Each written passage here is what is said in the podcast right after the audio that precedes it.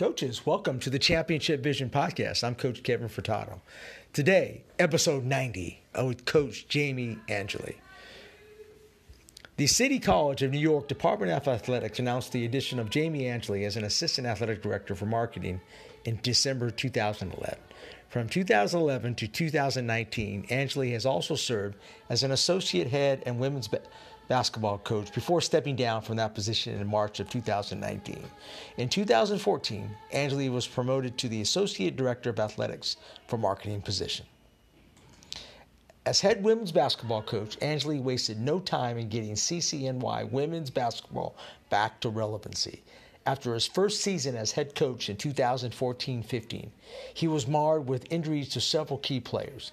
Angeli's team bounced back his second season in 2015 16, posting a 17 and overall record, 11 and 5 in the conference, and a trip to the conference semifinals for the first time since the 2001 2002 season.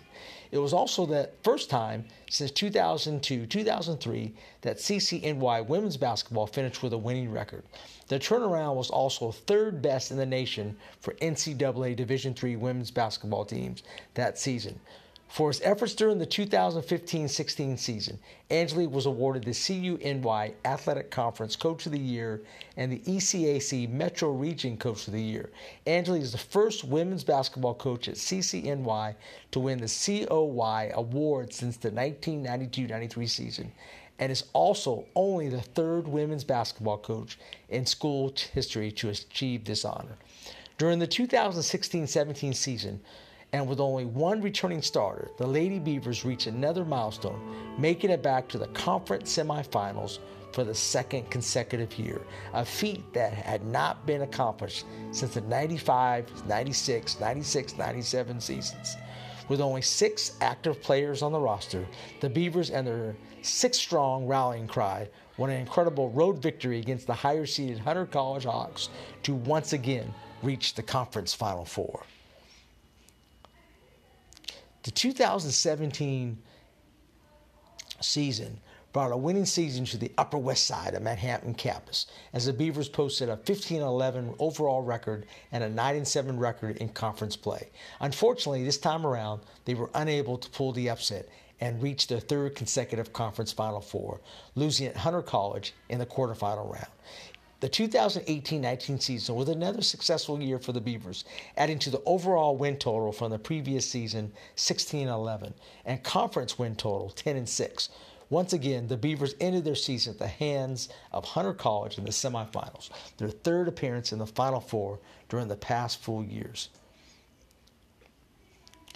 Prior to arriving at City College, Angeli has amassed an impressive coaching resume all over the world, as including successful stops at the high school, college, and professional levels. Most recently, Angeli was the top assistant women's basketball coach at NCAA Division I Seattle University from 2009 to 2011. During the offseason at Seattle U, Angeli was an advanced scout for the then WNBA Eastern Conference champion Washington Mystics. Angeli boasts over 35 successful years in the basketball profession as a player, coach, administrator, author, and internet entrepreneur. Coaches, you're going to have a really a treat here. Uh, Jamie has done so much in the game. He has he has coached. He has been a player. He's a businessman. He's an entrepreneur. Um, I really met him when he uh, had his website business, and I utilized his website and uh, what a great guy, very informed, has so many DVDs out. I still have many of his DVDs. And uh, I just wanted to talk to him, pick his brain about what's going on um, in the administrative side of his business and also in the basketball world. I think you're really going to enjoy this podcast. Coaches, let's welcome Jamie Angeli. Jamie, welcome. Hey, Kevin. Jamie, how are you, my friend? Good, good. Good. Sound, everything sounds good? Sounds good. Great, great, man. Thanks for coming back, man. I appreciate you being so patient. No problem. I'm looking forward to it. Yeah, absolutely. Um, hey, I just got finished. I got to tell you, I just got finished. I ran a clinic the other day, um, and uh, we had coaches from all over the country. On, and I love to get your feedback on clinic buildings. I know you're a man that does it all. Um, hey, Hey, tell us again a little bit about your background and uh, kind of what journey kind of led you into your into coaching and what you're doing right now. Well, you know, I hope not to. Uh, I hope not to take up the rest of the evening with that opening question. It's uh, it's been a long journey for me after 35 years. Uh, but uh, you know, I've been in love with basketball for a long time, uh, especially as a player, as a young kid. Never really thought about coaching much until I got to uh, college, and uh, I went to Wisconsin Stout, a Division three school uh, NCAA Division three school in Wisconsin. And uh, after my second year, my coach said, "Hey, why don't you stick around in the summer and and help me run my basketball camps?" And I hadn't really even thought about anything, camps, coaching, anything. I just loved playing. I know that, so I decided to stay. Help him with his camps. Fell in love with, you know, working with kids and and the summer camp routine and all that. Uh, just got the bug and decided uh, right then and there that summer that I wanted to get into coaching. Uh, didn't know really what level or where I wanted to coach. I just knew coaching was going to be in my future at some point. So uh, after finishing up there, I, I, got a high school job back in my hometown area near Iron River, Michigan. I grew up about 45 minutes from Iron Mountain, Michigan, which is Tom Izzo uh, country. Him and Steve Mariucci grew up there together, and uh, played high school basketball and football together, and he went on to play at Northern Michigan University. And uh, so we had a legend right in our backyard as far as coaching, and uh, never really ever wanted to be the next Tom Izzo or anything. You know, that was never a, a goal or a passion. I just knew I wanted to be around the game in some capacity. So started with high school coaching and uh, found out real quick that I didn't like being stuck in a classroom all day.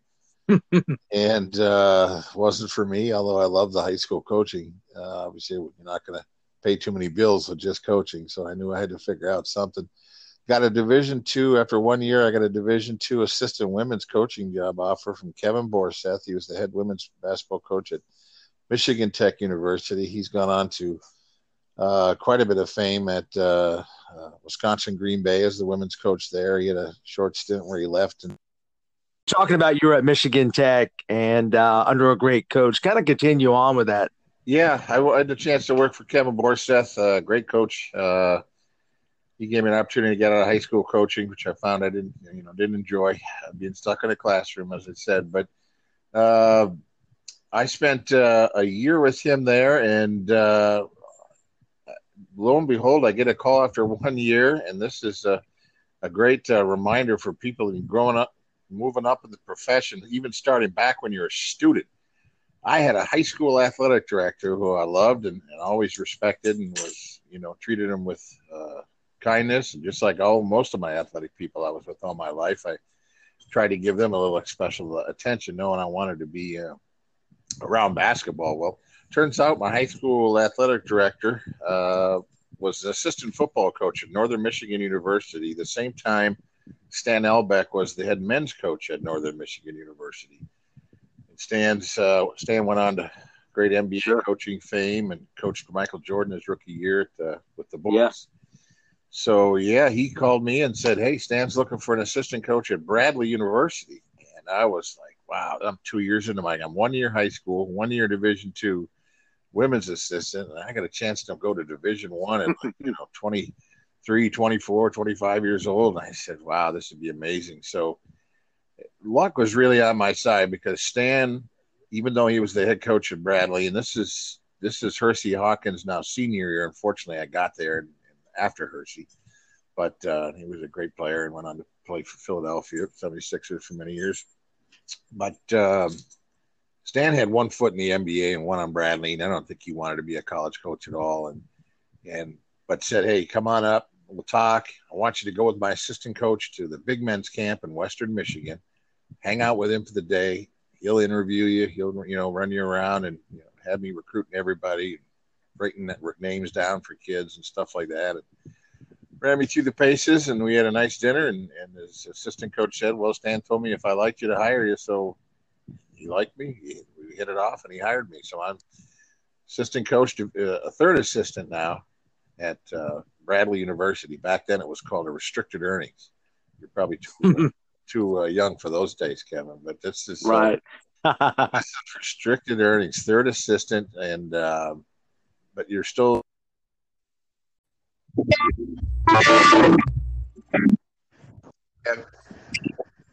Hey, Jamie.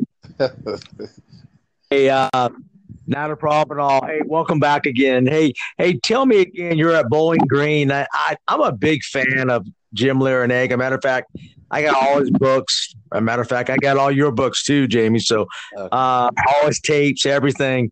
He's he's very underrated as a coach, isn't he? He really is. Uh, man, he, he paid his dues. You talk about someone paid his dues. He was an assistant coach for a while. He, he was with Terry Holland at Virginia and uh, really paid his dues working uh, for him and finally got his opportunity to head coach. I believe he started at American University before he got to Bowling Green. But uh, man, what a what a educational experience for me. Hard expected assistant coaches to work as hard, if not harder, than him.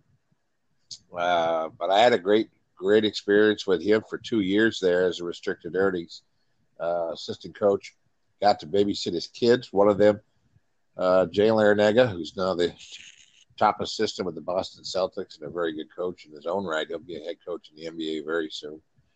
Uh, so that experience was uh, amazing for me. You still there, Kev? Yes, sir. Okay, great. So after two years, again, I'm a restricted earnings assistant, and I'm trying for these, trying to get these other jobs and uh, I realized I don't have any recruiting experience, even though I've spent now three years at the Division One level. It was all restricted earnings and no no no uh, recruiting experience. So a buddy of mine got a D two head coaching job at, at Lake Superior State, Sault Ste. Marie, Michigan, in the Upper Peninsula, where I'm from, and uh, offered me the top assistant there in his head recruiting position and. Uh, spent three years there, did very well uh, building up that program. In fact, they won the year I left, they won the championship. Unfortunately, the year after, but all of the players that we recruited uh, uh, did did very well, and they ended up winning the conference championship uh, first time in a long, long time. So, uh, but when I got there, I met my first wife and realized I wanted to settle down and, and raise a family, and wasn't making a ton of money even at the D two level as a top assistant. So, I decided to settle down and get married and have some kids and and uh, took a high school job in Norway, Norway, Michigan, in the Upper Peninsula of Michigan. This is not far from Iron Mountain and Tom Izzo country again. But uh, now I found myself back in the classroom, which I vowed I wouldn't do, but here I was um, back back in the classroom. But I was loving coaching. I had some success at the high school level there. Uh, during this time, this is really where my career takes a, a, really big swing in my life, and uh, during this time when I was in high school coach, a friend of mine. Continue saying about, um, you know, you're trying to settle down and work as a high school coach. And um, what happened after that? What, what were some changes in your life? What were some changes going on in your life? Um, well, I, yeah, I went back to high school coaching. I hated being in a classroom, but I wanted to settle down and get married, have some kids, and, and I needed to make some money. So uh, high school teaching was the route to do it at that time. Wasn't making enough at the college level. So uh, spent three years at Norway High School. It's a school right near Iron Mountain, Michigan. We're again back to Izzo Mariucci country. um, but during that time, a, a, good friend of our families uh, that I grew up with, she's actually one of my sister's best friends she worked at Indiana University. She was either in marketing or sports information, something at Indiana University, but she was very, very good friends with Bobby Knight. And this is Bobby Knight's heyday back then. And, and so I wanted to work his basketball camp, and it wasn't an easy job to get back then. As you can imagine, everybody in the country wanted to work that camp. So uh, she pulled some strings, and sure enough, I'm working Bobby Knight's basketball camp. And this is when uh, my life changed uh, tremendously uh, in a funny way, actually. Um, have you ever been to any University at all on campus, uh, Kevin? I never have. No, no. I always wanted to. Yeah, well, I wasn't really too familiar what where the heck we were going every day, but to go to Canberra every day, it felt like, and I'm not the, the guy that I'm not a long distance runner by any means. I'm not one of those guys that's uh, you know can't wait to get up and hike three miles to camp, but it felt like about two or three miles. It probably wasn't, but it was a long hike to camp every day from where they dormed us to where the gym was. It wasn't an assembly hall; we were in some other gym. But uh, so after about three days of this, I'm at the back of the line and I'm walking, and of course, everyone doesn't want to say one negative word about Indiana, about Bob Knight. I mean, you know, he is God to everybody there.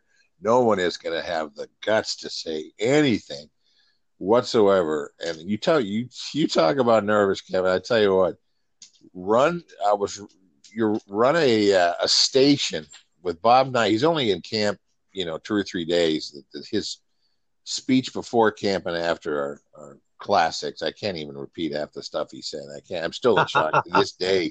The stuff he said to some of those parents and kids there. But anyway, you talk about nervous. I'm still fairly young coach. Uh, I don't know, maybe what am I, seven, eight, nine years into the profession, and I'm running a station drill, and Knight's walking around watching the stations. Holy smokes! You talk about nervous. all you, you know, all you can imagine is Knight's just going to go off on you, and start laying you in front of these kids. But anyway, we're walking two or three miles, and I finally said, you know what? This is BS. Whoever set this camp up and I can see people starting to look around me like, oh my God, you know, are you actually saying something negative about Bob Knight's camp? You know, how dare you? You know, this is this is Bobby Knight. Nothing, you know, you, you cannot say anything. I said, no, this is crazy. It's nothing about Bob Knight. It's just whoever put this camp together. It's ridiculous to have to walk this far to and from. And I start cracking jokes. And one of the guys next to me starts laughing and he says, you know what? I've been saying this to my buddy all week long, but everyone's been afraid to say anything. Say anything. And you, uh, I appreciate the fact that you stood up and said something. Hudl is the preferred video and analytics platform for over 6 million users and 150,000 teams worldwide. Hudl offers a complete performance platform, including the most powerful and flexible tools for video analysis with online tools mobile and desktop apps, smart cameras, analysts, and more. For more information on Hudl, check out hudl.com or at Hudl on Twitter and Instagram. Hi, Coach. Where are we? hey, I, I, love it. Uh, I'm a big Steve Lavin fan. Always have been, and so forth. Um, but uh, I love. I, I, tell you what I love is, and I, I've always just been a high school coach, so I can't relate to your story, but it just sounds like you're making connection after connection, building relationships. Yep. And that's what really kind of got you. Isn't that the key for co- those coaches who are, are listening? That it truly is, you know, and, and I got a perfect, uh, boy, I got a, there's a downside uh, to, to having success, especially early in coaching, but, and I'll explain that in a little bit, but, uh, yeah, for, but for Steve Lavin to, to tell me, Hey, you know, if I got an opening, you got a job. And, I'm not sure if, where we left off last, but I was watching the NCAA tournament, and uh, there's Steve Lavin, who took over a UCLA team now as an assistant coach, was elevated to head coach when Jim Harrick was fired. I'm not sure if you're familiar with that. Sure, sure, absolutely, yes. So Lavin takes over, and I'm sure they didn't even think they were going to hire this young kid as a head coach at UCLA. But his table, his team goes on to almost runs the table to, to the national championship. I think they got beaten the the Elite Eight. They had Iowa State, I believe it was, on the ropes, and they had one of their better players get injured.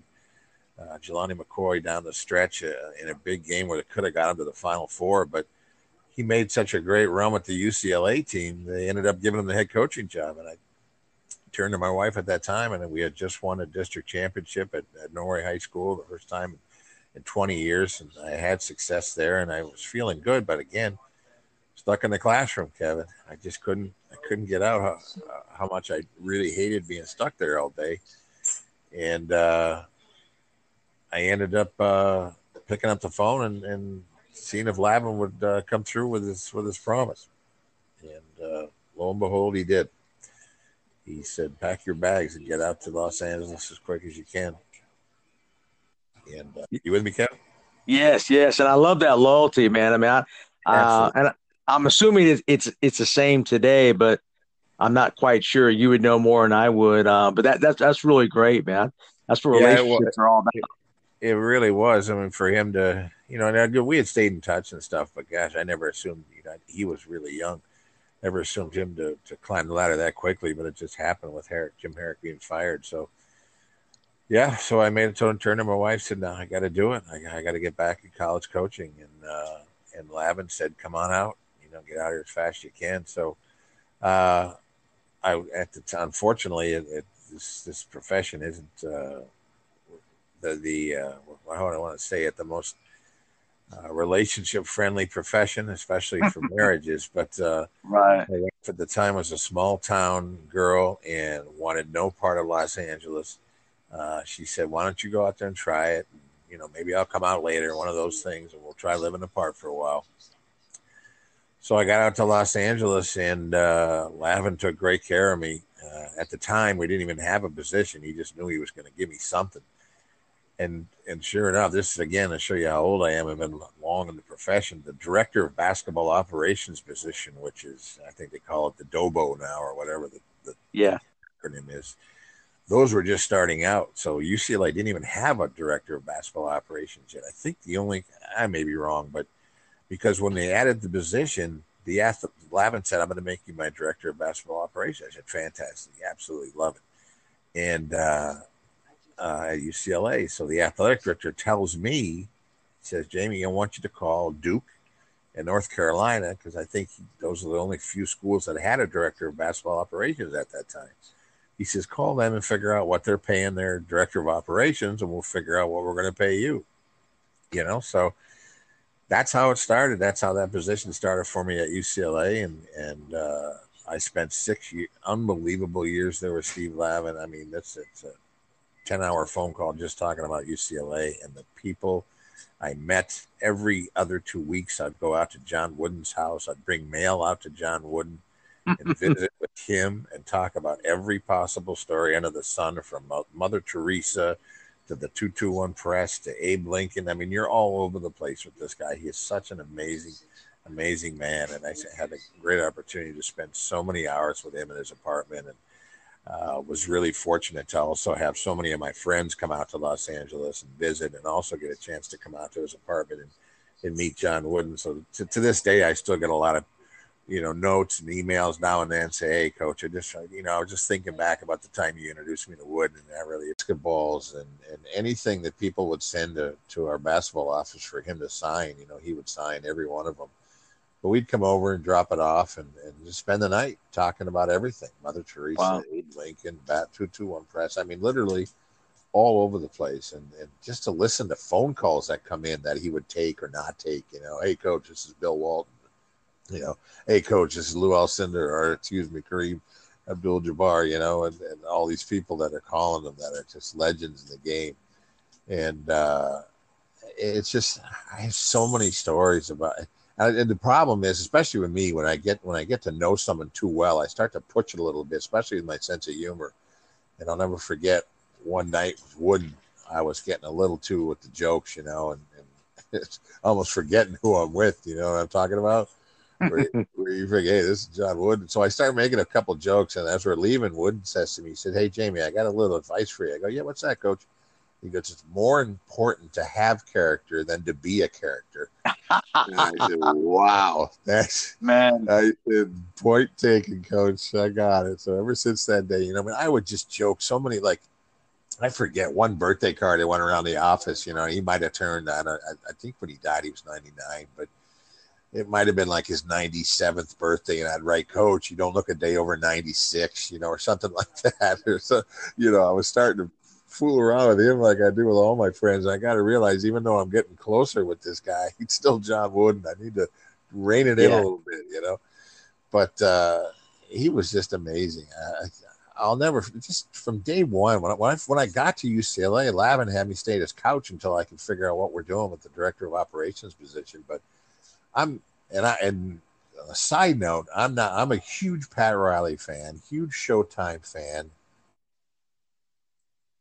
Showtime? Yeah, a huge Pat Riley fan, and Showtime and Magic and Jamal Wilkes and you know the whole gang. And uh, and I had had the opportunity in my career too to actually work at Pat Riley's camp, which is amazing for me. I was in awe the whole time. Uh, but one or two nights at Lavin's house, I'm staying with him now till we get the director of operations position and my salary figured out. Knock at the door. It's Jamal Wilkes with a box of cigars and a couple bottles of wine from the from the you know from Laker fame.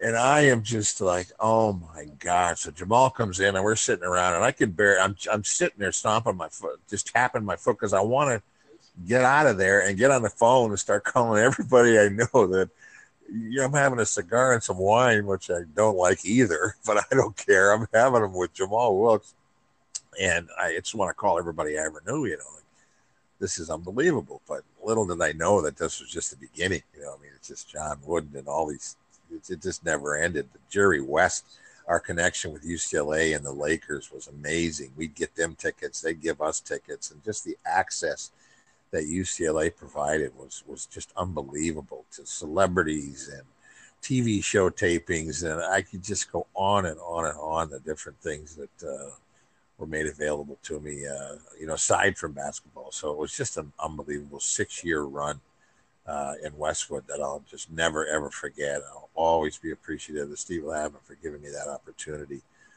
Um, you with me, Kim? I am. I am, coach. Here's this is the downside, and this and I, you kind of touched on a little earlier about working your way up the ladder and being good to people and staying in touch. And I was doing a great job of that. But unfortunately, the thing, that, and I think you might even mention it when you, when when I got to UCLA, I think you mentioned something about you know you made it, you got to the top, you know you're at UCLA, and that's exactly how I felt, and it was the wrong, it was the dumbest thing I could have ever done. I re, I just I I I said this is it. I, I don't need a network anymore. I'm going to be able to pick and choose my jobs. I'm going to, Lavin's going to go to the NBA. I'm going to go with him. If he gets fired at UCLA, we're going somewhere else. I'm set. You know, this is my mindset in my what I'm telling myself every day now. And uh, you know, going on year three, four, five, and and I just stopped staying in touch. I stopped calling people that I've always known, and you know, to help try to get up the profession. Yeah, I just basically shut down and started just thinking about myself and my own career and what I was going to have you know laid out in front of me because of UCLA, and uh, it was one of the biggest mistakes. I, I regret it to this day because after six years, when Steve Lavin got fired, uh, I'm picking up the phone looking for. You kind of lost that, that, really. That I guess you were saying maybe that humility and hunger. Yep. Right. Uh, is that is that is that accurate? Absolutely, one hundred percent. I just felt I had it made being at UCLA. I felt they were going to use the four letters of UCLA would open any door, any job for me the rest of my life that I would be set. You know, and all these great people I was meeting, you know, I got John Wooden uh, as a reference. How am I not going to get a job, you know? So I just, I stopped connecting with the people that I've known all my life. And I felt, I knew something, it just didn't feel right, but sure enough, when Lavin gets fired after six years, now I pick up the phone and I'm looking for a job. And uh, those people are saying like, "Hey, where you been?" You know, sure. And uh, sure enough, it, it was tough. Uh, learned a valuable, valuable lesson. You know, where you may think it's the top, you're going to stay you can never forget that's an old saying. Those people on the way up, you know, because you're going to be seeing them on the way down at some point. But uh, so that I really learned a valuable lesson, and it was tough for me to get a job. And uh, Steve Lavin went into broadcasting. It wasn't exactly follow him, even though he wanted me to. He wanted me to, join him as a forget what job he called it. He wanted to be the guy that would do all the research and help him with the research the college basketball opponents, but something I didn't want to do. And uh, the only job available to me was coaching professionally overseas. And uh, there was a team in the country of Qatar, Qatar called El Rayyan, who some of our UCLA players had played on in the past. And they connected me with the management. And uh, so after about a year, I think I was on the board about forget how long it was. I took a job in Qatar, Middle East, and uh, good paying job. I mean, you coach basketball for two hours. They give you a house, they give you a car, and uh, so that was a great experience. I was happy to get back into coaching at least pay the, pay the bills. But uh, I also learned about overseas, I got a lot of friends now, especially on Facebook, that are successful overseas. It doesn't translate. Success overseas really doesn't translate to you getting a job back here in the states. They just don't value that success. They can't put, you know, if you win a, a college national championship or you win a conference championship at the ACC, they understand that. But if you win a championship over in the Middle East, you know, they don't know, you know, how important that is or what value there is to that. So I had tremendous success overseas. You with me, Kev? Yes, I am. Yes, sir. I, was my first year, I think I was 30, 39 and two or something like that. And we won the Asian championship. And uh, I spent three years in Qatar and we won a ton of games and uh, had a great experience. I'm glad I did it. Would never do it again.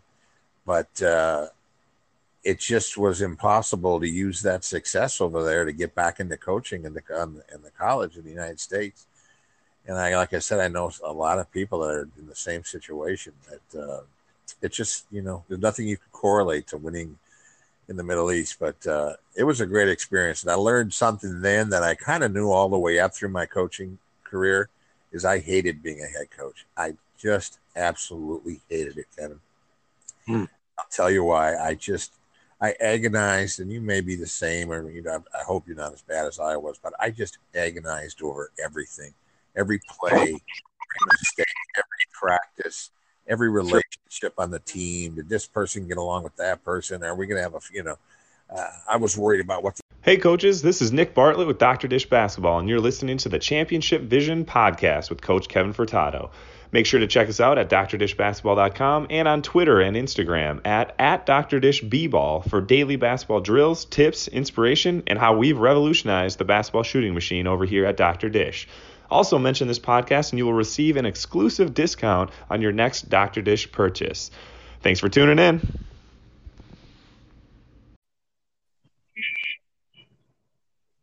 Coach Angeli, what a treat to have you back. Hey, Kevin, good to be back.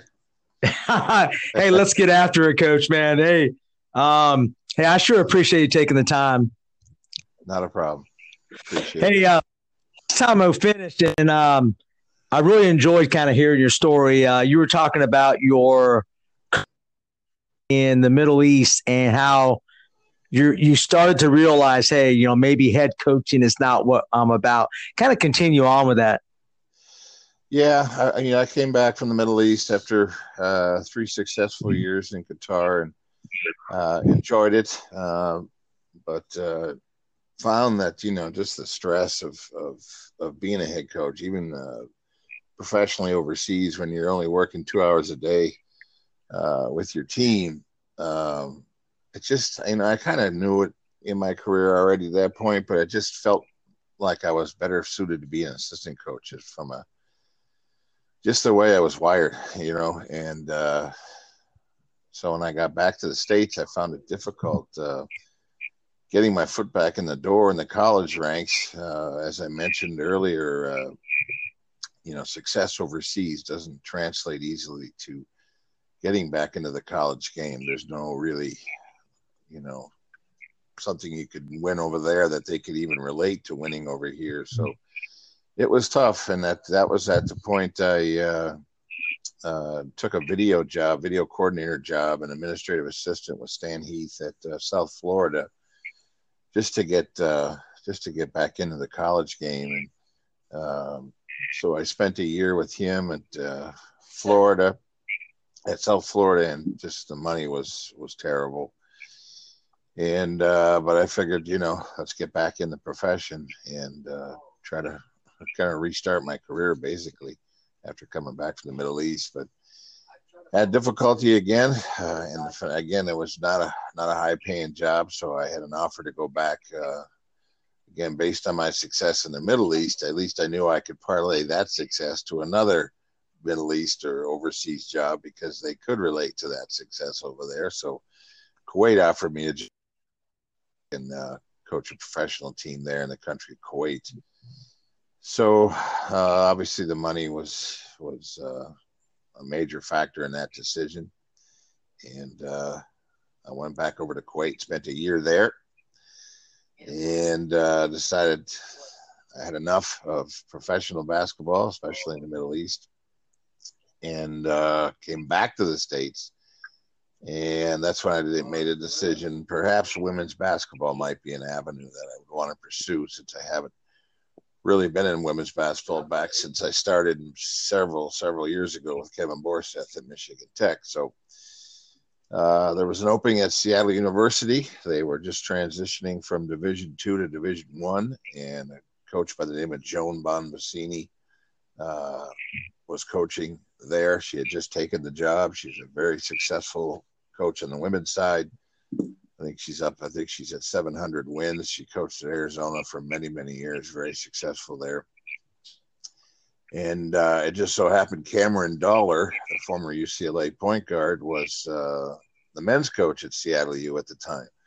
So he put a good word in for me as this profession. You know, I was talked about how, you know, the connections and the contacts help you in this in this profession quite a bit. So he put in a good word, and Joan uh, liked my resume and wanted somebody with some experience, especially on the X's and O side. So I went and worked for Joan in Seattle for two years on the women's side, and I really uh, enjoyed it. I think the reason I enjoyed it the most was, of course, I was now an assistant coach, and all the heat, all the pressure was on Joan, right where I wanted it, off of off of me.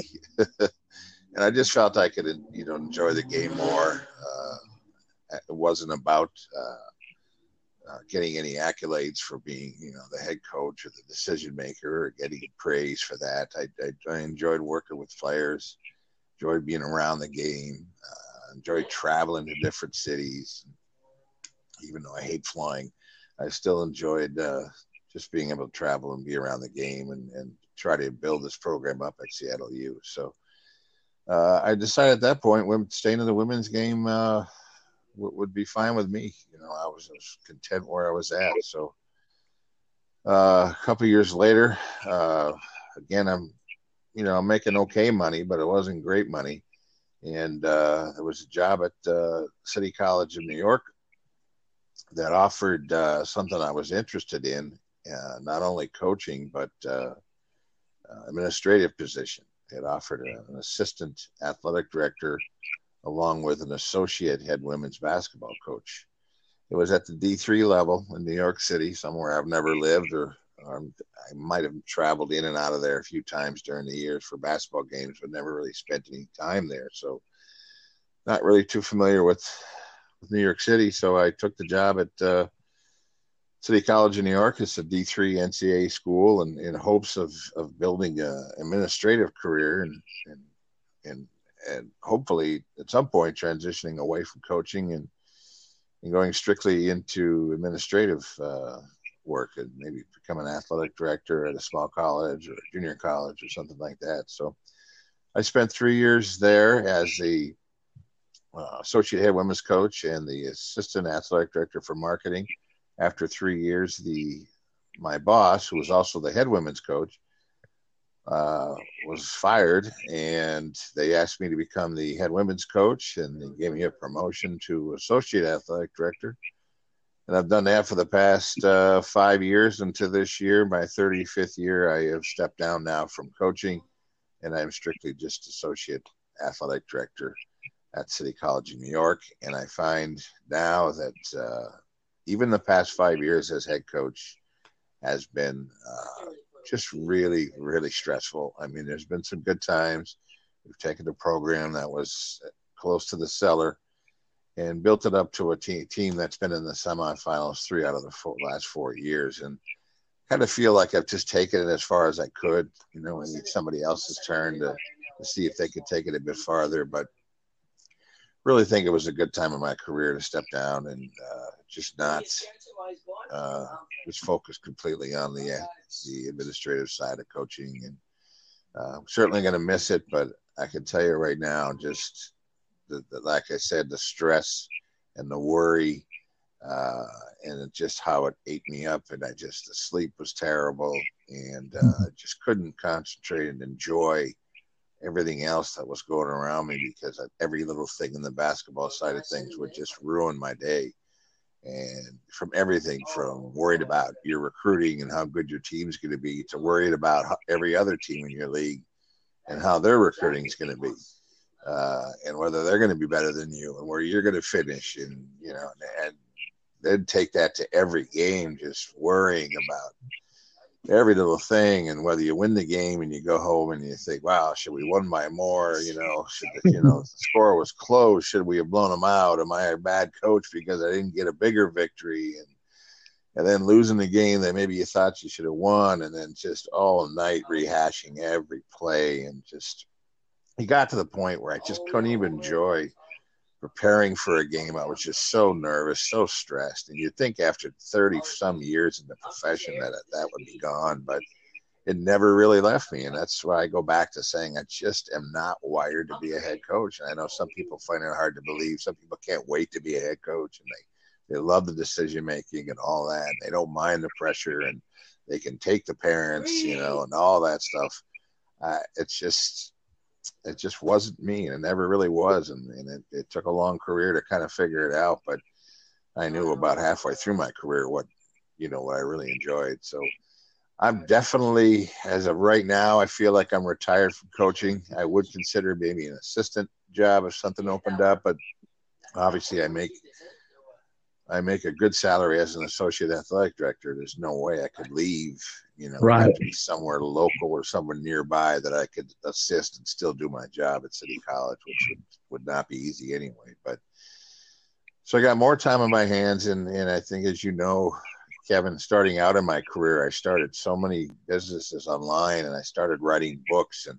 And one of the things I did at UCLA is uh, my last year at UCLA when we when I knew we were getting fired. We were like nine and nineteen, and that just doesn't that doesn't set well at UCLA. You got to be, you know, knocking on the door for championships, and you got to be going deep into the tournament. And if you're not, you're not going to be there for very long. So, right around uh, April or May of, of the last year there, that I knew we were getting we were going to get fired. I started. We had an archive back then, and back then it was VHS tapes. Again, dating and aging yeah, myself. I, yeah, I remember those too, coach. So yeah, so uh, but we every team every team in in America on in our in our database, and uh, I said, you know what? And so I forget who said it, but someone came into my office one day. I said, you know, boy, coaches would really.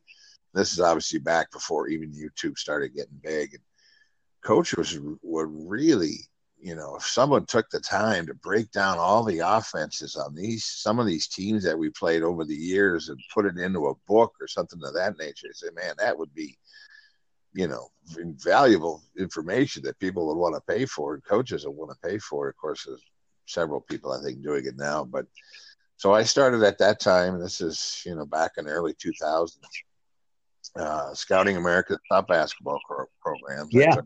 40 yeah. of the top, 40 of the top programs. Broke down all their X's and O's uh, on video and put it into, uh, you know, diagrams that coaches would pay a, a, a subscription fee. And uh, so I've kind of what I've done now is I've we stopped I stopped updating it several years ago, and now I'm going back to updating it every Final Four. So every Final Four, we're gonna we're going to update all the X's and O's for every Final Four team that's in there uh, in the tournament, everything they run. You know, during the biggest time of the season, their most important time, we're going to break down all four of those teams' X's and O's and, and put it into the members only area.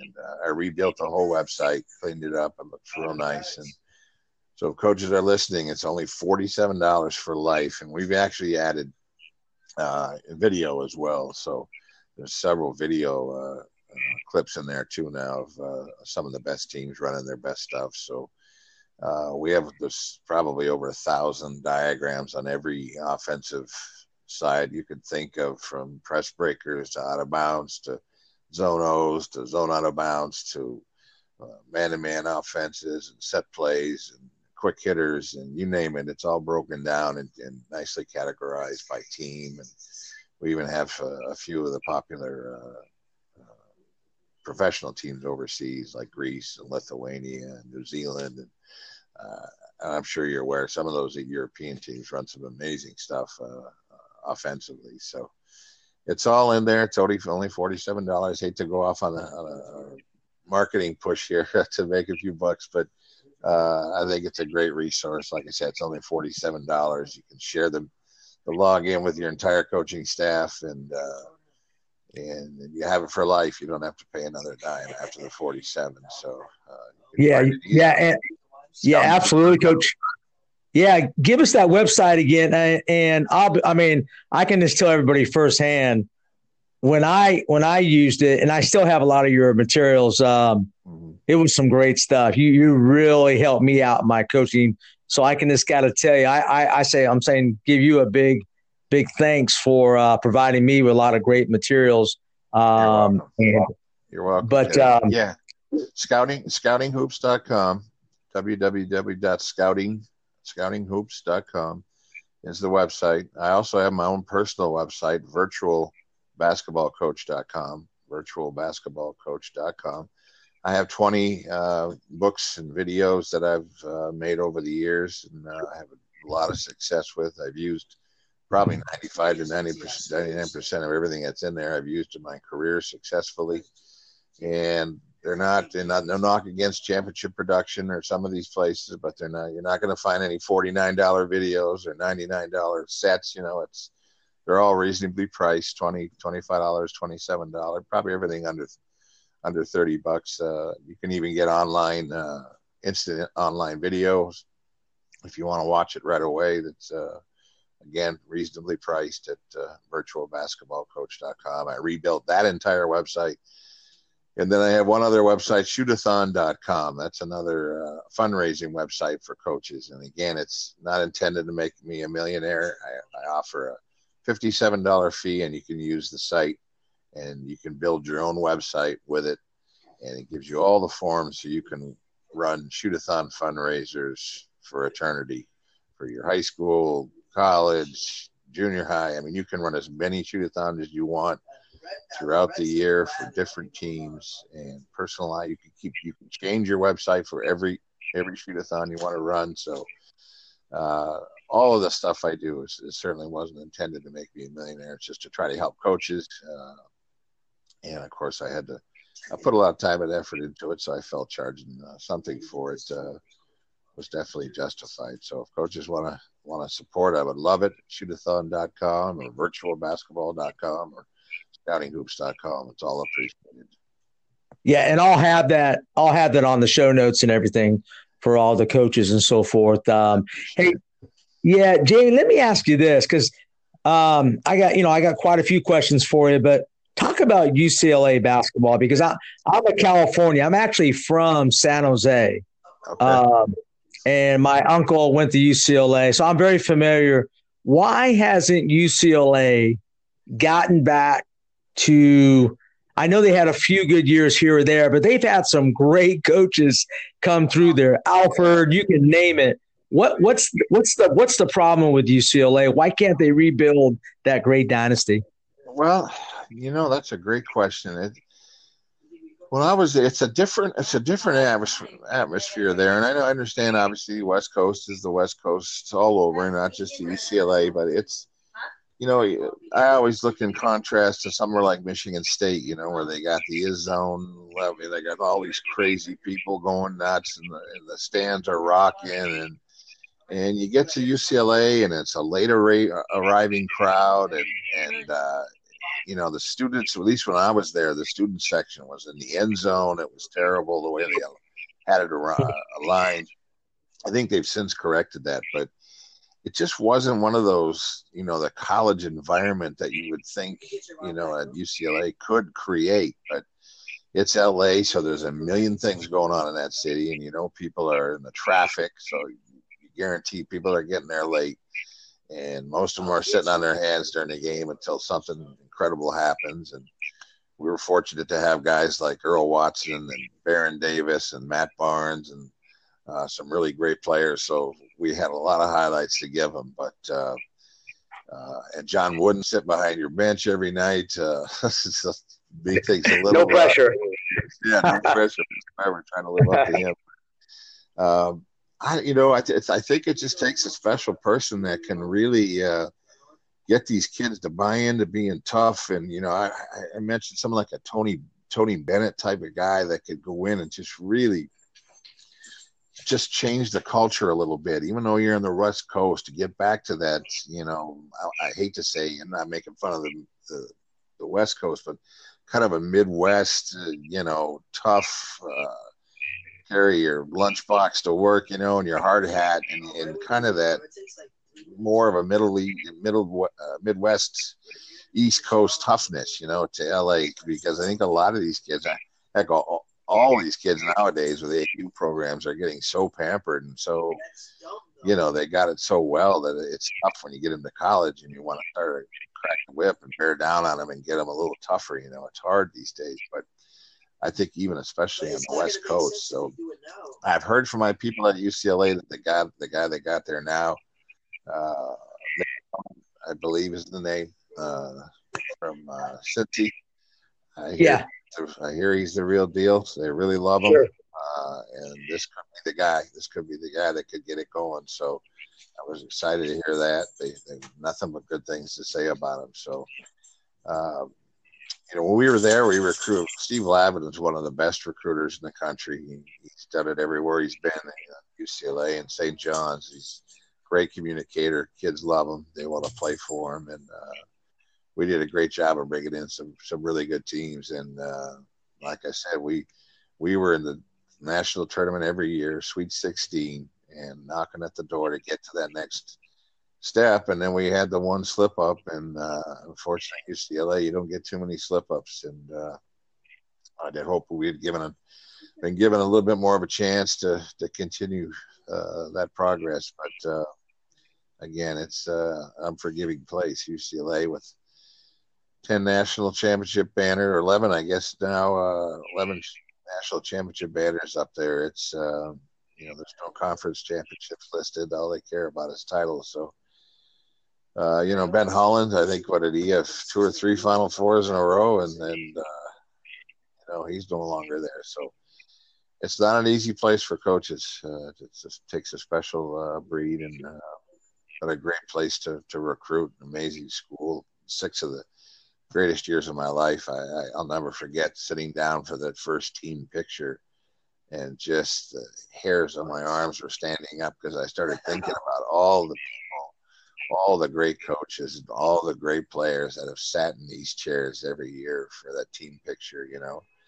And it's just wow, it's just overwhelming to think, uh, you know, that man, I'm here and representing this school. It was uh, it's six years I'll never forget. I'll be forever grateful to, to Steve Lavin for the opportunity. Just uh, an amazing, amazing time. Yeah, what a great legacy! I mean, you can't, I mean, you can't. I mean, everybody's still kind of competing against the UCLA legacy. I mean, I know Coach K at Duke. Um, I don't think. Let's be honest. That, that I mean, what they it was a different time back then with Wooden with the ten national. You're never going to see that again. But what's what, what, what do you think down the list? What's the what's the, the next top in line dynasty? I know Duke. You can't beat what Coach K's done. Is there anybody else that maybe can kind of be in the same same list, same breath? Well, you know, I, I you know Villanova certainly looks like they have the, the chance to do it. I mean, he's he's always seems to be uh, what a great guy too. I mean, just a great coach uh, at Villanova. But I tell you, I mentioned his name already, and uh, I have been a fan of his family, uh, uh, Tony Bennett at, at, Virginia. I just, I, when I was a player in college at Wisconsin Stout, I played against his dad, Dick Bennett, when he was starting out at Stevens Point, and uh, I've always been one of those coaches that if you see something you like and, and it comes from somebody, I always seem to find myself going going back to them. And throughout my career, all my defensive stuff was always Dick Bennett. You know, whatever whatever Dick's doing, you know, because when he was at Stevens Point, he was denying, getting out, man, you know, really pressuring and, and not letting you throw the ball in. And so, so that's what I was doing. You know, I was doing everything he was doing. And then he switched to the pack, you know, and started letting people throw the ball around, but we're going to deny any penetration. We're going to deny any, any pass penetration. We're going to, you know, taking everything away inside. And I said, that makes sense to me. Dick Bennett says it's good. Let's do it. So I switched my defense, you know. and uh, and now I just find myself gravitating to Tony Bennett. I mean, just uh, every interview he, he he makes and takes, it's just everything he says is just connects with me on some level. He's just such a such a spiritual guy. He's such a uh, selfless guy. I mean, I don't know if you saw the story just came out recently where he turned down his raise, uh, that well deserved raise, yeah, and giving yeah. it to his staff and putting the money back into the school, and he's he's already donated uh, a ton of money to the school. He's just just a great person, but uh, it, it, just the type of program he's building there. I just have a feeling he's he's going to be there for for a long time, and he's going to have success, and he'll be knocking on the door every year. And, and you always wonder, you know, if if you'll ever get the type of talented players that the North Carolinas and the Dukes get, and you wonder, boy, if he ever did have those, you know, how good they would be. But uh, who knows? Maybe he just doesn't he doesn't want to recruit those players, or he has his you know a model of a player he wants, and he goes out and gets it, and, and he finds a way to win with them. So uh, I, I, just think he's the kind of guy that uh, I think a lot of coaches. It's kind of funny after you hear the national championship and he won it, and you start listening to him in interviews. I start listening to other coaches in interviews, and you can hear coaches are bringing up quotes, and they're they're not even mentioning uh, Tony Bennett, but you know they're talking about him, and they're actually trying to to emulate him and to imitate him and the things that they're saying. You know that the, talking about the pillars in their program, which I immediately started. By the way, when I saw his pillars, I I went ahead and made my pillars for my program and, and stole some of his and added some of mine. But uh, I just think he's he's the best. I really do. I cannot say enough about uh, their entire family, but. Uh, Tony. I've never had a chance to meet him. Like I said, I, I know his dad, but uh, man, I, if I could work for anybody, it'd be Tony Bennett right now. Yeah, you said some great points, and I think the best moment, and I, we our our key word this year, Jamie, is humility for the team. Because I think humility is a true sign of success. I really do. I, I just we really believe that because I see too many kids thinking like you know, hey, they don't have to work anymore. It's like, I don't have to get better. Um, and I think he's all about humility. Uh, but the best thing I saw about him was when they lost to, I think it was like Baltimore, Maryland, you know, the 116 game, he handled that with so much class. And it's like, I don't know too many coaches that would do that. Yeah, you're right. That post game interview was amazing. I mean, I think every coach uh, could could relate and could you know understand what he was going through in terms of an upset, but nothing, you know, even though you could understand, you can't completely. No one's ever really had that uh, on that kind of national level to have that kind of, uh, I guess, embarrassment for lack of a better word, but. Uh, just yeah, the way he handled it, the way he gave so much credit to his opponent, and uh, just another step in you know learning for his for his program. But you you hit it on the head. Humility. You know, John Wooden always talked about what, what the great things you can accomplish when nobody cares who gets the credit. You know, when you get that type of team that just doesn't care and that's just selfless and and really there for each other. Uh, it's just amazing how how your team can really explode and, and, and take off. And some teams they may start out struggling, and finally that light comes on and it clicks, and they start working and they feel a little success. And uh, it's great to see it as a coach when you know your team's finally bought in, and uh, it's it's a challenge for every coach. You know, we can all say these words and, and put them on the lockers and you know make posters and and hope it it, it sets in, but uh, when it finally does, it's it's an amazing feeling. Coach, uh, we most of my listeners, and I have quite a few around the country who they just want to know how to build a program. I want you to teach us, starting from your pillars. Offense, defense, all that. I want you, what are the key concepts? If you have to go back, I know you don't want to be a head coach again, but you got a lot of experience. Teach us coaches what are the key components like in the first 100 days of building a program? How would you build it? Well, the first thing, like I said, you you, you got to get a philosophy down. You got to get it on paper. You really have to uh, come up with some things that you are important to you, and, and, and again, stealing from other coaches is okay. Like I said, I took some of Tony Bennett's, but you also have to take some things that if you're going to take from somebody, make sure it fits with with you. Just don't take it because Tony Bennett likes it. Take it because you know that that connects with you as a coach. Make sure it's something that you believe in. And and the other thing is if you're going to take it, if you're going to use these philosophies, if you're going to put them in print, then make sure that you adhere to them, that you emphasize it every day. And it, you know, the mm-hmm. old saying that in coaching, uh, whatever the, your kids are going to give you whatever you tolerate and and and if you let things slide if you let things go then and that's exactly how the kids are going to perform and that's how your program is going to be built if it's you know uh, uh, uh, like any building a house the foundation has got to be strong so the commitment and the desire you make you know you set with that philosophy in the beginning and never, never wavering from it i think is number one so get a get a philosophy, get it set in stone, make sure you believe in it, and then just never waver, never leave it. Make sure your kids know about it. Uh, teachable moments; those are critical, I think, in building your program. When things happen, whether it's something in a game, uh, you know, it could be as small as uh, someone on the other team getting hurt, and one of your players took the time to go over and see how he's doing, or, you know, extend a hand to him to see if he was okay, and just little things like teachable moments that you can stop and use with your program to say, this is what we want. These are the type of players we want. This is the type of mentality and the culture that I want to build. You can find those examples every day, and as kids start to see that you're looking for those things, you know, that, that they're going to understand that you know, this is the stuff coach expects from us. And yeah, we have it in writing, and yes, it's on the wall.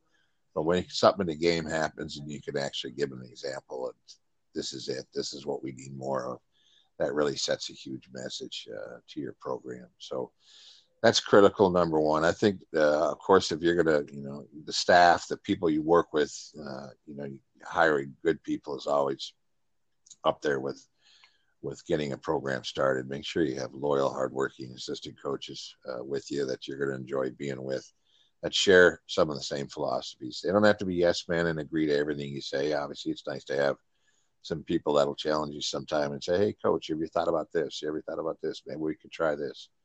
Yeah. Oh. You know, it's always nice to have some of those guys, but uh, definitely people you want to be around and that you think are uh, going to be good, loyal assistant coaches.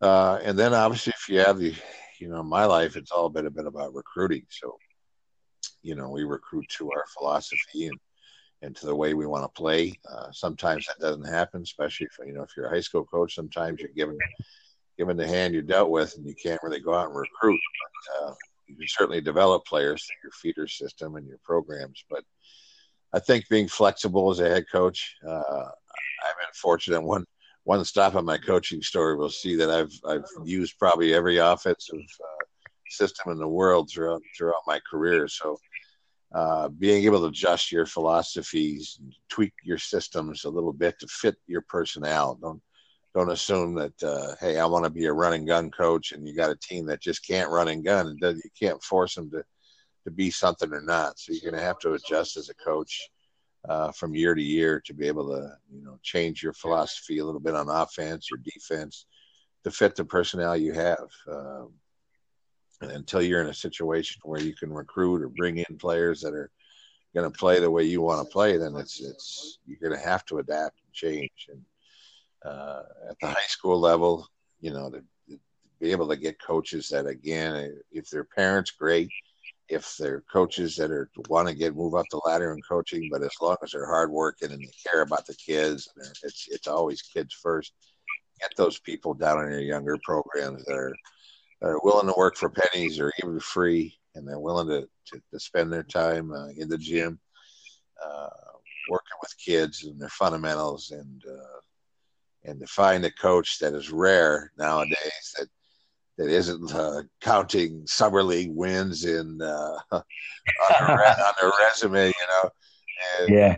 When you get those type of coaches, then you kind of start to lose what you're trying to do at the younger levels, and that is uh, building a love for the game, building the foundation, the skills offensively and defensively, so these kids can move up and and be excited about basketball. I ran basketball camps for 20 years, and one of the themes is, was always having a good time, making it an enjoyable experience. So I knew in one week at my basketball camp they weren't going to be a pro at the end of the week. It's impossible, but by the end of the week, what I wanted to have was a love for the game.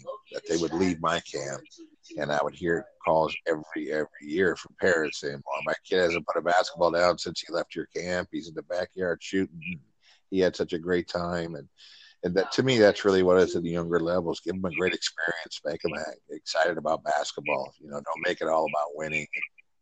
Uh, try to play as many kids as you can. I know that's a tough one nowadays too. And, uh, you know, especially in the game of basketball when you can only play five at a time. So, you know, trying to get them to uh, play as much as possible and develop those skills. And, uh, you know, there's, there's really doesn't have to be anything fancy. I mean, you can go on YouTube and you see so many of these individual coaches. They got a, a tennis ball and a bat and a piano and a I don't know what else they, they got everything on that court that they're using to, to, train these kids. You know.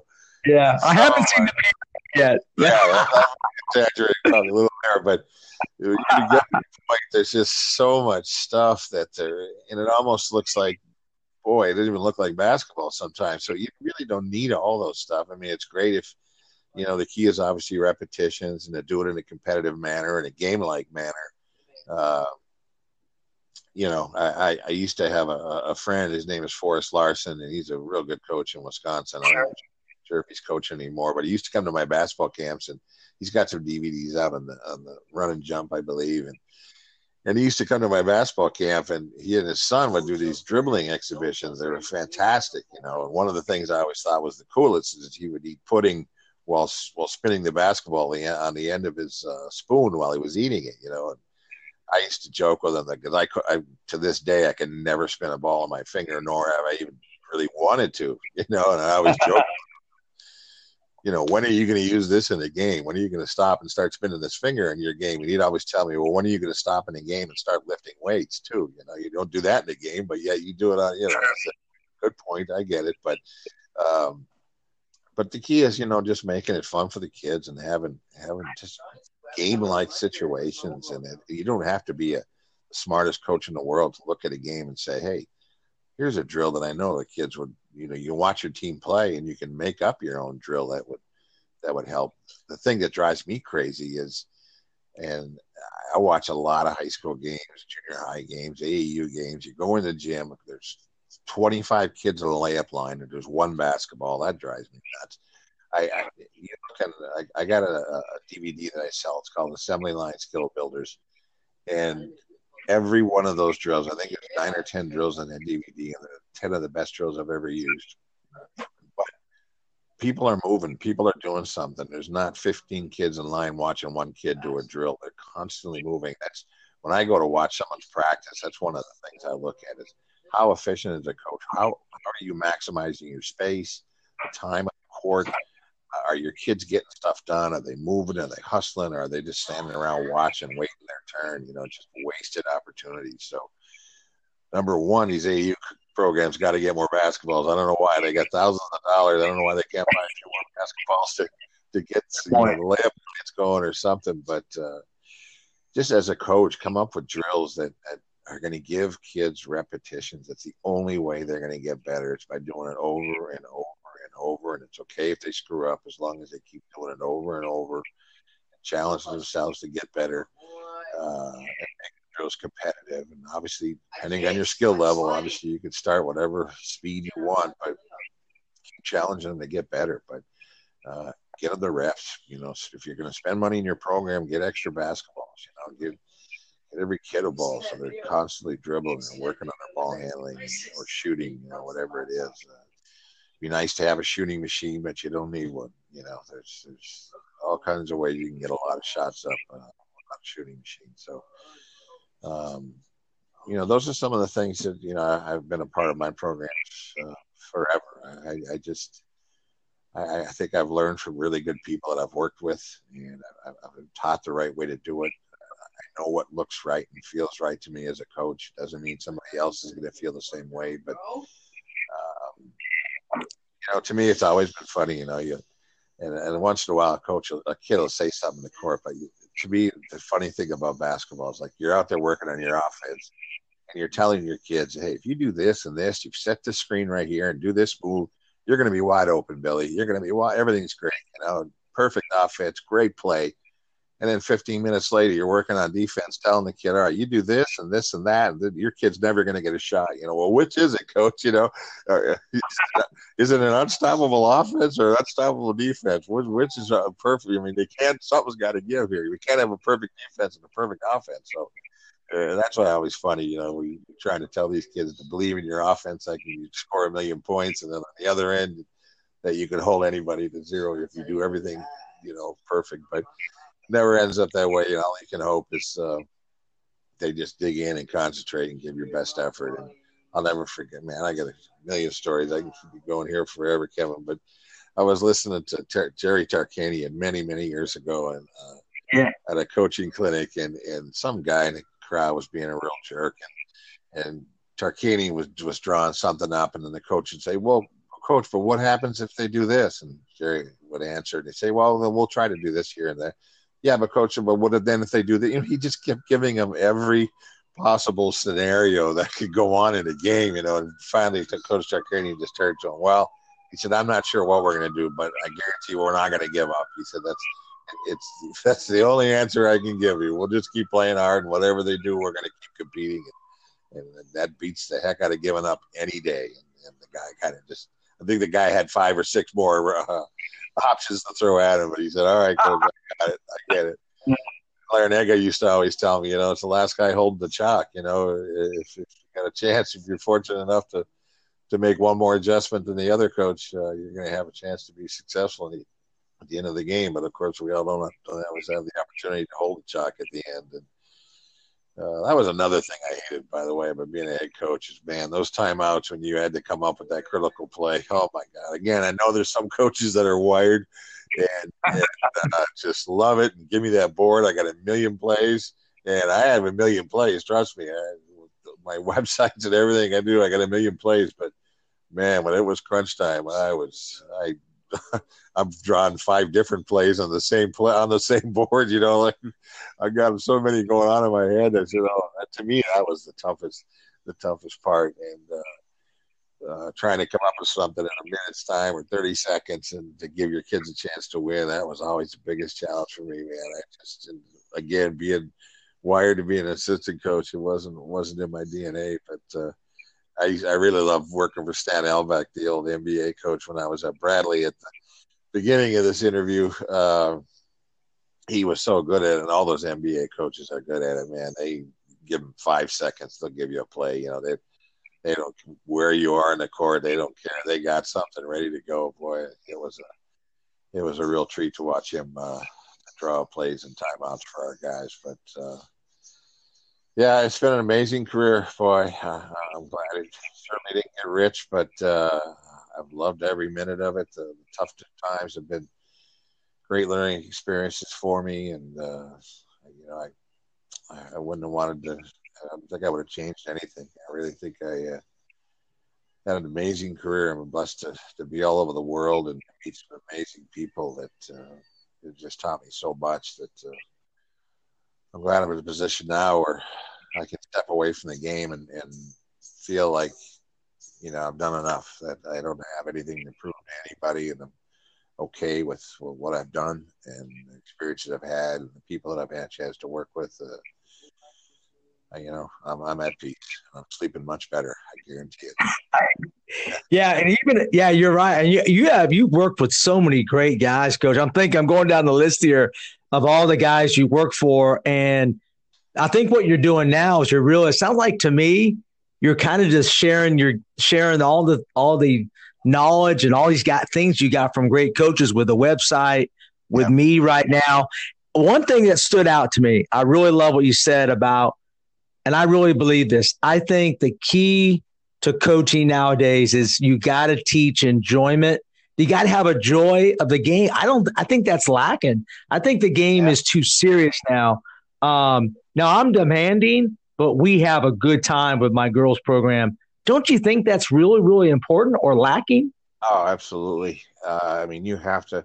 I think kids want to be pushed. They want it. They want you to to be the type of coach that's going to demand excellence from them. Um, but then to make sure you know you give them a good pat on the back and let them know you know you appreciate the effort. And when you feel that they're not giving their, you feel they can give more, you know, to, I think they don't mind being pushed and let them know. Sometimes they'll give you some some struggle, but uh, you know I'm sure they, would rather have a coach uh, at the end of the day who's going to push them and, and want them to be uh, the very best, as opposed to someone uh, coach that will just, you know, if if if you're not reaching your potential, And the coach says, "Oh, fine," and move on to the next kid. I don't think anyone wants to be coached that way. Uh, they may give the attitude someday, like, "Hey, coach, leave me alone," but the coaches that know, uh, the best coaches are the ones that will continue to push and.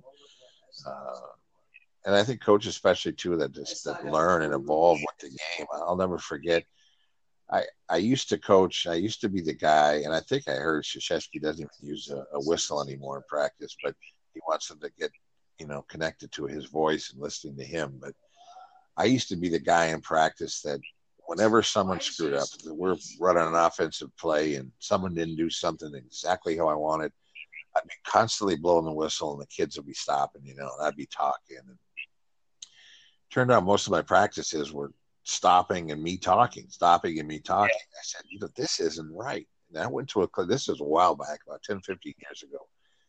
And I went to a clinic and Tony Barone, he was a coach at Creighton when I was at, uh, yeah. Uh, and he passed away, I believe, just recent, not too long ago. Uh, he was at Creighton when I was at Bradley.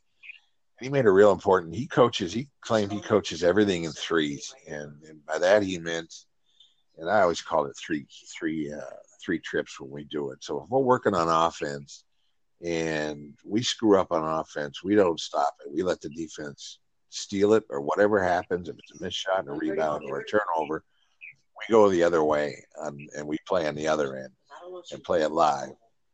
And then whatever happens down there, we come back and finish, which would be the third. It's not the, really the third trip. I guess it's two, but three baskets. I, another terminology you can use, but I always call it three trips. So we'd start on one end. If whatever happened, we'd go to the other end. We'd play that live. Even if we score, we take it out and come back and finish on the basket that we started. So one team's getting two reps on offense, and one team's getting a defensive rep. And we'd switch it around so then the other team would get two offensive reps, and the other team would get one defensive. But what I found through that simple adjustment, again, learning, you know, from not thinking that you have all the answers and always listening and looking for ways to improve yourself as a coach. The kids were now learning to play through mistakes. They weren't always waiting for me to stop them. So a turnover in a game, they're they're getting their tail back on defense and they're ready to stop because that's the way you've trained them in practice.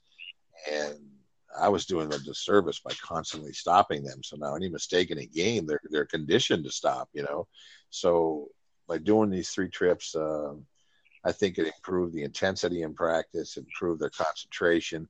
The defense got better because they knew if they got a turnover, they're going the other way with it. But of course, everyone gets more excited when you're on offense. It's amazing. We, I think as coaches, we all know, you know, you, you got a kid who's limping on defense and he's hurt, and all of a sudden we get the ball on offense, and all of a sudden that limp just disappeared. You know, the kid flying down the court, he's looking healed already. You know, it's amazing what offense can do sometimes to kids, but uh, uh, the healing process. But uh, so yeah, it's and just you know he's a great coach, Tony Barone, and, and didn't get the, the, the big time accolades that a lot of coaches did, but a lot of people know him in the business and gave me an amazing tool that I think has really really helped my teaching and my coaching and uh, doing things that way. And I could give you time after time where I've picked up something like you mentioned earlier, and, and uh, I've tried to share that with uh, all the coaches that uh, I know, and I'm glad to share it uh, here. And, Again, go to all my websites. I'll share it with you there. I'll have a sure.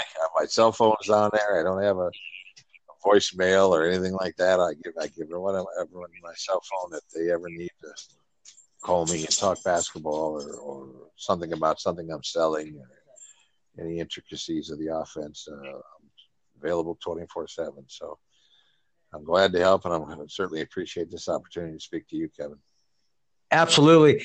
Coach, one last question. And I really that that those are great points. And I, I believe the game, I think too many coaches do blow the whistle and stop. And I um, I think the game's about recovery. and that is we allow. I actually teach my players to play so hard. They're actually actually teach them to make mistakes and play through that at a recovery. Don't you think that's so vital? You just mentioned that, but I, I think it's lacking with head coaches just want to hear themselves talk. Absolutely, you hit it right in the head. You know, and we always talk too about some of these drills we do, and, and you see kids doing them. They're, they're so afraid to make mistakes. You know, if you want to be a really tough, hard nosed team, especially a defensive team that that's just going to get all, all over the floor and make make make great plays for you. If you can remove that fear of failure, boy, that is a huge step in coaching where they just will will run through a wall for you. And, uh, and you watch some of these kids sometimes in a drill and they'll go so slow because they're afraid to make a mistake which is great. It might look good that they're not making a mistake, but are they getting any better? You know, are they are they pushing themselves and challenging themselves? So, uh, you know, you hit it on the head. You know, just push them to the limit. Make you know, once they get to that level where they're confident they can do it at that speed, let's go take it to another level. You know, sure. Great, great, great coaches get kids to do that and uh, remove that fear of failure and. Uh, not yanking kids after a mistake or two on the court, you know, letting them play through it, letting them learn from it, and uh, uh, just little things you can do as a coach, uh, you know, to help them uh, with their confidence and and uh, you know their development as a player. Yeah, and hey, my last question. I know you're a busy guy, and I sure appreciate you taking the time out. Hey, hey, and this round's been much better, don't you think? The fourth quarter. Absolutely. I'm not sure what, what you did was this. this whatever you did was great. I hope I hope the uh, the, the, first sections can, are are understandable. we had so many breaks in there, but uh, yeah. yeah, this has been much smoother. Hey, my last question and is the NBA uh, in the I, I, guess it's the World Games. I think it is. Um, just recently played under Pop Popovich, yeah. and they lost. And I heard something the other day about uh, a European coach on a podcast saying they he was saying, "Someone, what do you think about the pro game?" And when he says the pro game, there's so much depth of talent, but the pro the the USA guys make the coaching so much more complicated than what we do in Europe. Uh, uh, is that is you, I think Europe has catched up. Uh, it's caught up with us, right? Absolutely. Um, you know their development, their skill development, I think is so. I think it it makes ours and embarrasses ours. I think uh, it's especially with their, their big people. They don't seem to have a this mold, you know, for setters that are working on the back to the basket and the guards are working on the perimeter. I mean, every player over there seems to be able to handle the ball and shoot it and move. And you know, you got they got guys six, eight, nine, ten, seven footers that are that are playing like guards just because of the constant skill development. So uh, some of their offenses are pretty good, though. I tell you, they they put a lot of time and thought into some of the X's and O's, but uh, I just think it's their skill development from, I'm sure, a very young age that uh, they're working these kids. And I think uh, we probably place too much of an emphasis on playing games as to yeah. as opposed to developing skills. And, and uh, so I think that's really where they get the, the big edge on us. Yeah, that's going to be your next video. I'm going to be your consultant. You're going to do a skill development tape um, for uh, all your all these European coaches. I think that'll be great. What do you think? Absolutely, great idea. great idea. Hey, yeah, hey, hey, thank you so much for joining me. Um, I really appreciate you taking the time out. You got so much wisdom of all your experiences and everything. Uh, please give the information for us coaches on how we can get a hold of you.